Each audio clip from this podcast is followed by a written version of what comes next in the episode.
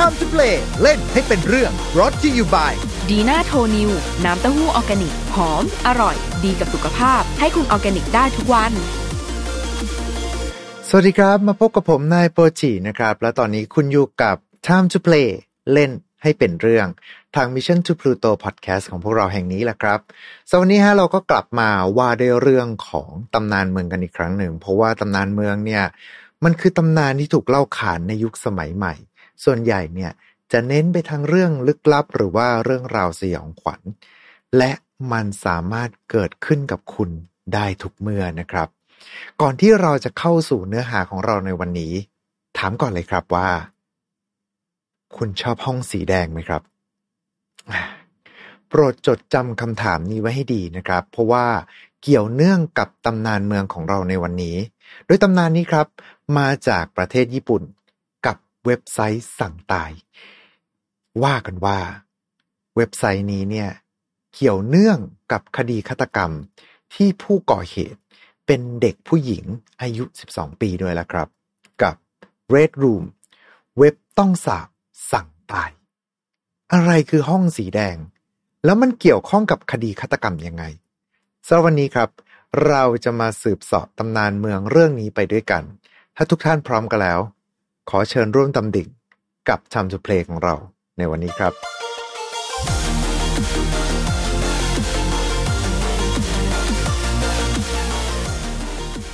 ผมเชื่อนะครับว่าถ้าเกิดว่าตามสัญชาตญาณของมนุษย์แล้วเนี่ย สีแดงจะเป็นสีที่ป่งบอกถึงอันตราย เป็นสีของเลือด หรือว่าเป็นสีที่จะสามารถกระตุ้นประสาทสัมผัสของมนุษย์เนี่ยให้เกิดความระมัดระวังภัยเอาไว้ หรืออาจจะปลุกเร้าอารมณ์ที่ซ่อนอยู่เบื้องลึกของจิตใจครับ และเรื่องราวในวันนี้เนี่ยเป็นเรื่องราวของห้องสีแดงต้องสาบ ภัยที่มาจากเว็บไซต์ที่เราไม่ควรก้าวเท้าล่วงเข้าไป อย่างเด็ดขาดเลยนะครับ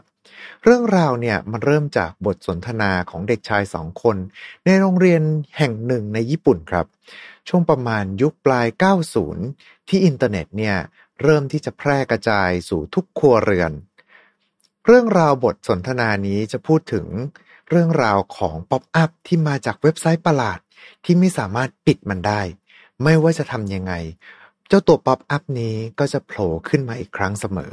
พร้อมกับเสียงคนที่พูดออกมาว่า คุณชอบไหม เสียงที่เหมือนกับหลุดออกมาจากโปรแกรมเสียงสังเคราะห์ ไร้ความเป็นมนุษย์ครับ ถ้าเกิดว่าใครเนี่ย ปิด pop-up ตัวนี้ไป ก็จะต้องพบกับความตาย นี่คือบทสรุปของบทสนทนาของเด็กทั้งสองนะครับ ก่อนที่ทั้งสองเนี่ยก็จะแยกย้ายกันกลับบ้าน แล้วก็สัญญาให้กันว่าจะไปสืบเสาะข้อมูลของเจ้าเว็บเอ่อเจ้าตัวเว็บไซต์ pop-up ประหลาดนี้ เด็กคนแรกครับ กลับไปถึงบ้าน เหมือนว่าคุณพ่อคุณแม่เนี่ยจะติดธุระนะครับทำให้เด็กชายคนนี้เนี่ยต้องอยู่บ้านเพียงลำพัง หลังจากที่ทานข้าวเสร็จครับ ก็ไม่รอช้า รีบเข้าไปค้นหาข้อมูลของเรื่องเล่าประหลาดจากเน็ตทันที เวลาล่วงเลยผ่านไป เด็กชายคนนั้นยังคงค้นหาข้อมูลต่างๆ แต่ก็ดูเหมือนจะคว้าน้ำเหลวครับ จึงเข้าไปหาอะไรสนุกๆ ในเน็ตเล่นตามภาษาไป จนกระทั่งครับจู่ๆก็มีป๊อปอัพประหลาดเด้งขึ้นมา หรือว่าข่าวลือเนี่ย มันจะเป็นจริง pop-up นั้นครับ เป็นหน้า banner window นะครับ โดยที่พื้นหลังเนี่ยเป็นสีแดง ตัวอักษรสีดำพร้อมกับเสียงผู้หญิงที่พูดออกมาว่า คุณชอบไหม ตรงกลางระหว่างคำว่าคุณกับคำว่าชอบไหมเนี่ย มีเส้นสีดำตีเส้นตัดขวางไว้อยู่นะครับ เด็กชายตกใจแล้วก็ตื่นเต้นในเวลาเดียวกันฮะ ที่เขาเนี่ยจะได้พบกับตำนานของป๊อปอัพแปลกๆ ตามข่าวลือสักที เพื่อนเขาเนี่ยจะต้องรู้สึกทึ่งแน่ ๆ ก็เลยตัดสินใจครับ วิ่งลงไปใช้โทรศัพท์โทรหาเพื่อน แต่โทรไปเท่าไหร่ ก็เหมือนว่าเพื่อนของเขาเนี่ยจะไม่รับสายสักที เอ๊ไม่ว่างเหรอ หรือว่าไม่อยู่บ้านกันนะ เด็กชายครับจึงกลับมาดู pop-up ประหลาดนั้นอีกครั้งหนึ่ง พยายามนะครับที่จะเอาเมาส์เนี่ยคลิกไปตามจุดต่างๆ บน pop-up นั้น แต่ดูเหมือนว่าจะไม่มีจุดไหนเลยครับ ที่สามารถคลิกได้ เด็กชายค่อยๆกลั้นใจครับ แล้วก็ไปที่ปุ่มปิด window pop-up นั้นก็หายไป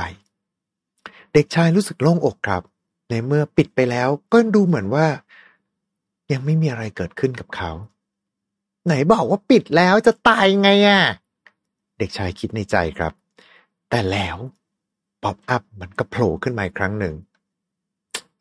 สงสัยเนี่ยมันน่าจะเป็นเว็บไซต์ที่เอาไว้แกล้งคนแหละ หรือไม่ก็คล้ายๆ กับจะเป็นไวรัสหรือเปล่านะ เด็กชายคนนั้นคิด เขากดไปที่ปุ่มปิดอีกครั้งหนึ่งครับ แต่จากนั้นไม่นาน pop-up มันก็เด้งขึ้นมาอีก กดปิดอีก ก็เด้งอีก กดปิดอีก ก็เด้งขึ้นมาอีกเรื่อยๆ และทุกครั้ง ก็มาพร้อมกับเสียงผู้หญิงคนเดิมที่ถามว่า คุณชอบไหม แต่การที่ pop-up นี้เด้งกลับมาทุกครั้งครับ มันไม่ใช่สิ่งประหลาดเดียวที่มันเกิดขึ้น ทุกครั้งที่มันโผล่กลับมา ข้อความ pop-up ก็จะค่อยๆ ถ่างออกจากกัน เผยตัวอักษรว่าอากะหรือว่าสีแดงครับ ที่ค่อยๆโผล่ออกมาจากเส้นที่ตัดขวางกันนั้น แต่สิ่งที่สยองไปกว่านั้นนั่นก็คือ pop-up เริ่มที่จะปิดตัวเอง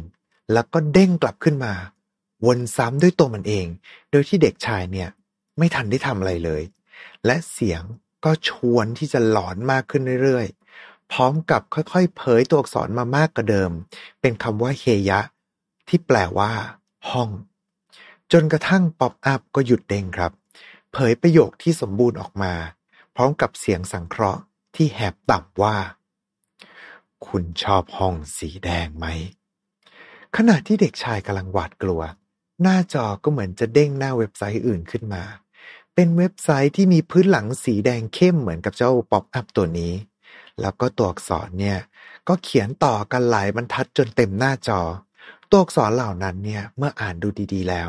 เป็นชื่อคนไม่ผิดแน่ครับ ในบรรทัดสุดท้าย เมื่อเด็กชายหันไปมอง พบว่า ตัวอักษรนั้น คือชื่อเพื่อนของเขานั่นเอง เด็กชายเริ่มตื่นตระหนกก่อนที่จะพยายามชักปลั๊กคอมพิวเตอร์ แต่เขากลับไม่สามารถที่จะเอื้อมมือไปได้ มันมีอะไรสักอย่างหนึ่งที่จับหลังเขาไว้อยู่ และนั่นคือสิ่งสุดท้ายที่เด็กชายได้รับรู้ ในเช้าวันต่อมา มีข่าวของเด็กชายทั้งสองคนที่ฆ่าตัวตายในบ้านจากการใช้มีด เลือดกระจายไปทั่วทั้งห้อง จนห้องนั้นมีสีแดงฉาน กลายเป็นห้องสีแดง ที่หน้าจอคอมของเด็กคนหนึ่งยังเปิดหน้าเว็บไซต์ประหลาดนั้นเอาไว้ ในหน้าเว็บไซต์ที่มีแบ็กกราวด์สีแดง เขียนด้วยตัวอักษรสีดำปรากฏชื่อของเด็กชาย และดูเหมือนว่า ชื่อของเหยื่อรายใหม่ ๆ ยังคงถูกพิมพ์อัปเดตอย่างต่อเนื่อง และนี่ก็คือเรื่องราวของห้องสีแดง เว็บต้องสาปสั่งตายของเราในวันนี้ครับ แต่สำหรับเรื่องราวของห้องสีแดงหรือว่า Red Room เนี่ย มันเป็นยังไงกันแน่ คือ pop-up ต้องสาปมันมีอยู่จริงหรือเปล่า อันนี้ต้องบอกนะครับว่าตัว pop-up เนี่ยมีอยู่จริงครับ แต่มันไม่มีคำสาปอยู่ฮะ มันเป็นเพียงแค่ส่วนหนึ่งของการนำเสนอเรื่องราวสยองขวัญผ่านเน็ต ของผู้ใช้ที่มีนามแฝงว่าโอโทโรบนเว็บไซต์ GeoCity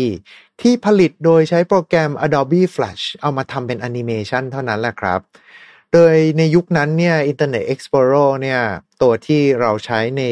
การเข้าเว็บนะครับออย่างทุกวันนี้อาจจะมีคนไปใช้ Firefox กันหรือว่าใช้เป็น Google Chrome ใช่ไหมฮะ แต่ว่าในยุคสมัยก่อนช่วงประมาณแบบตอนปลาย 90 หรือว่าต้นปี 2000 เนี่ย มันยังไม่มีระบบ Ad Blocker ครับ หรือว่าตัว Pop Up Block นะฮะทำให้บางทีเข้าเว็บไซต์แปลกๆ เนี่ย โห มันเป็นบล็อกอัพ ขึ้นมาแบบ เป็นแบนเนอร์ขึ้นมาแบบเต็มหน้าจอเลยก็มีครับ อย่าเพิ่งมองผมแบบนั้นแปลกๆสิครับ คือ หาข้อมูลครับ หาข้อมูลนะฮะแล้วก็ชื่อผู้ใช้ว่าโอโทโร่เนี่ย ก็ดูเข้ากับธีมนี้ดีนะครับ เพราะว่าจริง ๆ แล้วเนี่ยมันแปลว่าเป็นซูชิที่ทำมาจากปลาทูน่า โดยชื่อโอโทโร่เนี่ยจะเป็นชื่อส่วนเนื้อตรงหน้าท้องของปลามากโรหรือว่าปลาทูน่านั่นแหละครับ โดยที่เจ้าตัวปลามากโรเนี่ยจะเป็นปลาเนื้อแดง เอาจริง ๆ คือคำว่ามาโรเองนี่ก็เป็นการพูดถึงแสลงด้วยนะฮะ เป็นแสลงคำพูดที่ใช้ถึงคนที่ฆ่าตัวตายด้วยการให้รถไฟทับนะครับผม อันนี้คงไม่ต้องอธิบายเพิ่มแล้วนะฮะว่าทำไมเขาถึงหยิบยกคำว่ามากโร มาเทียบกับเคสของคนที่ฆ่าตัวตายนะครับ โดยส่วนในการใช้ในยุคนั้นเนี่ยที่เขาเลือกใช้ Flash ในการผลิตวิดีโอ คือต้องเข้าใจอย่างหนึ่งว่า การตัดต่อในช่วงประมาณยุคปลาย 90 ต้นปี 2000 เนี่ยมันไม่ง่ายเลยฮะ คือยังไม่มีโปรแกรมที่รับรองการตัดงานด้วยดิจิตอลเท่าไหร่แล้วจริงๆแล้ว เทคโนโลยีในการที่จะถ่ายวิดีโอเป็นดิจิตอลก็เพิ่งเกิดขึ้นได้ ไม่นาน เรียกได้ว่าตอนช่วงต้นยุคนั้นยังเป็นระบบอนาล็อกอยู่นะฮะ ถ้าเกิดว่าจะตัดต่อก็ต้องใช้ระบบอนาล็อกด้วยเช่นเดียวกัน ทำให้การผลิตคลิปอะไรสักอย่างเนี่ยมันยุ่งยากมาก การใช้ Adobe Flash ครับ จึงกลายมาเป็นทางเลือกในการผลิตแอนิเมชันโดยที่จะมี Flash แนวสยองสยอง หรือว่าแนวตลกตลกแบบนี้นะครับ อยู่อีกหลายอันเลยทีเดียว คือเคยเจออยู่กับตัวเหมือนกันฮะที่ว่า พอกดไปปุ๊บแล้วเนี่ย มันก็จะเป็นผีออกมาแล้วก็มากรีดใส่หน้าจอนะครับ ต่อให้เรากดปิดไปเนี่ย สักพักหนึ่งเจ้าผีมันก็จะโผล่ออกมากรีดวนไปอย่างนั้นเรื่อยๆฮะซึ่งตอนนั้นเนี่ยตัวผมเองก็ต้องกดปิดเครื่องไปนะครับ หรือไม่ก็ความจริงเขาบอกว่าให้กด end process ที่ task manager ก็ทำได้ แต่ว่ายุคนั้นทำไม่เป็นครับ ก็เลยใช้วิธีกดปิดเครื่องโดยวิธีธรรมชาตินี่แหละครับ คือสำหรับชาวญี่ปุ่นเนี่ยเหมือนว่าเรื่องราวของ Red Room หรือว่าเจ้าห้องสีแดงเนี่ย จะกลายเป็นแฟลตสยองที่คนให้การจดจำมากที่สุด แล้วก็มีคนเนี่ยเขียนเรื่องราวต่อจากนั้นครับ เป็นการขยายจักรวาลของห้องสีแดงไปให้ไกลมากยิ่งขึ้น ส่วนตัวคุณโอโทโร่ที่เป็นผู้สร้างเนี่ย ภายหลังก็ไม่ได้อัปเดตอะไรครับ ก็เรียกได้ว่าแกหายไปเลย บางคนก็บอกว่าเนี่ยจริง ๆ แล้วอะแกตายไปแล้วนะ หรือบางคนครับก็ออกมาสร้างข่าวลือว่า จริง ๆ ที่แกหายไปเนี่ย เป็นเพราะว่าคำสาปของห้องสีแดง ที่แกเอามาเผยแพร่นั่นน่ะแหละ แล้วก็ฝั่งของเรื่องราวของห้องสีแดง Red Room เนี่ยควรจะจบลงในฐานะของ เรื่องเล่าชาวเน็ตที่เล่นกันเป็นกลุ่มไม่กว้างนักนะครับ แต่แล้วครับ มันก็มีคดีที่เกิดขึ้นจริง เป็นคดีฆาตกรรมในปี 2004 ครับ ที่จุดทำให้เจ้าห้องสีแดงเนี่ยกลายมาเป็นที่สนใจในหมู่ชาวญี่ปุ่นกันอีกครั้งหนึ่ง โดยคดีนี้ครับฆาตกรเป็นเด็กหญิงวัย 12 ปี ที่ทำการฆาตกรรม พื่อนร่วมชั้นของตัวเองครับ ถือว่าเป็นคดีสะเทือนขวัญในญี่ปุ่นในยุคนั้นเลยนะครับ เพราะว่าเด็กคนนี้เนี่ยถูกเรียกด้วยนามแฝงว่าเนวดาตัน หรือว่าคุณน้องเนวดาซึ่งชื่อนี้เนี่ยมาจากรูปที่เชื่อว่าเป็นเจ้าตัวผู้ก่อเหตุนะครับ โดยขณะนั้นเนี่ยน้องกำลังใส่เสื้อแขนยาวที่ปักคำว่าเนวดาเอาไว้อยู่ที่กลางอกนะฮะ ถึงแม้ว่าคดีเนี่ย ต้นสายปลายเหตุจะมาจากไซเบอร์บูลลี่ แต่กลับมีหลักฐานนะครับว่าน้องเนวดาเนี่ย คือมีทำการ bookmark หรือว่าเซฟตัวไอห้องแดงนี้เอาไว้ครับ และยังเป็นแฟนของนวนิยายแนวอย่าง Battle Royale ด้วย ซึ่งเรื่องนี้เนี่ยก็ตัวนวนิยายถูกนำมาสร้างเป็นหนังนะครับ ว่าด้วยเรื่องของเด็กนักเรียนที่ถูกรัฐบาลเนี่ยส่งตัวไปฆ่ากันเองที่เกาะร้างครับ และในยุคนั้นเนี่ยก็มีนักจิตวิทยาชื่อดังเนี่ยครับที่ทำการโยงว่าจริง ๆ แล้วการกระทำของเด็กผู้หญิงคนนี้มาจากการที่เสพสื่อเหล่านั้นมากเกินไปจนทำให้เกิดการความก้าวร้าว คือคุ้นใช่ไหมฮะว่าเคสโทษการ์ตูนโทษเกมเนี่ย กระทั่งในประเทศต้นทางอย่างญี่ปุ่น มันก็ยังมีครับ และด้วยเหตุนี้เองฮะทำให้ Red Room เนี่ย กลับมาเป็นที่สนใจในวงกว้างกันอีกครั้งหนึ่ง แล้วก็เป็นแรงบันดาลใจ ให้หนังสั้น Red Room Curse โดยอิงจากตำนานนี้ด้วยนะครับ ซึ่งคดีของเนวดาตันเนี่ยจริง ๆ แล้วก็มีผลกระทบในวงกว้าง มากกว่าแค่เรื่องของเจ้าห้องแดงนี้ซะอีกนะฮะ ถ้าเกิดว่าใครอยากจะฟังเต็ม ๆ อันนี้ก็ลองไปเม้นทักพี่แฮมทัชพลให้เล่าในไฟล์ not f าวกันเอาเองแล้วกันครับ บอกด้วยนะว่า time to play ส่งมา แล้วเดี๋ยวจะดูว่าทางพี่แฮมเนี่ย แกจะหยิบมาเล่าหรือเปล่านะครับ โอเคครับ กลับมาที่ เรื่อง Red Room กันอีกครั้งหนึ่ง เรื่องราวห้องสีแดงนะครับก็ถูกแต่งเติมเพิ่มไป จนไม่ใช่แค่เรื่องตำนานเมืองของญี่ปุ่นอย่างเดียวแล้วครับ มีการนำไปผนวกเข้ากับบริบทของยุคสมัย ถูกเปลี่ยนเรื่องราวนะครับ ให้จาก Red Room เนี่ยมันไม่ใช่เว็บไซต์ต้องสาป แต่จริง ๆ แล้วเนี่ยเป็น dark web ครับ ที่ทำการ live stream ออกอากาศสดเลยนะฮะของคนที่กำลังทรมานคนอื่นอยู่ แล้วก็ให้ผู้ชมทางบ้านเนี่ยใช้คริปโตเคอเรนซี ในการโหวตว่าจะทรมานเหยื่อแบบไหนดี จนสุดท้ายไอเดียนี้ก็ถูกนำไปสร้างเป็นหนัง ชื่อเดียวกันว่า Red Room นะครับผม แต่ถ้าเกิดว่าเอาเข้าจริงๆแล้วเนี่ยก็มีหนังที่คล้ายๆแบบนี้อยู่ออกมาก่อนหน้านี้นะครับ แล้วก็จริงๆแล้วหนังเรื่องนี้น่าจะมีอิทธิพลกับตำนานเมืองเรื่องนี้ด้วยเช่นเดียวกัน โดยสำหรับหนังเนี่ยมีชื่อว่า The Red Room ครับ สร้างขึ้นในปี 1999 ตัวหนังครับว่าด้วยเรื่องของคนที่ตัดสินใจมาร่วมเล่นเกมครับ โดยแต่ละฝ่ายเนี่ยจะต้องสุ่มไพ่นะฮะว่า ใครจะเป็นเหยื่อ แล้วก็จะโดนอีกฝ่ายหนึ่งทรมาน จนสุดท้ายครับ คนที่เหลือรอดเพียงคนเดียว ก็จะได้เงิน 10 ล้านเยนกลับบ้านไป แต่นั่นแหละครับสุดท้ายแล้วเนี่ยทุกอย่างมันก็คือตำนานเมืองนะฮะตัวตำนานเนี่ยมันก็คือเรื่องเล่า แล้วก็จะขยายเรื่องราวผ่านปากต่อปาก เวลาตอนเล่าสู่กันฟัง ไม่รู้ว่า Red Room เนี่ยใน Dark Web มันจะมีจริงไหมนะครับ อันนี้แนะนำเลยนะครับว่า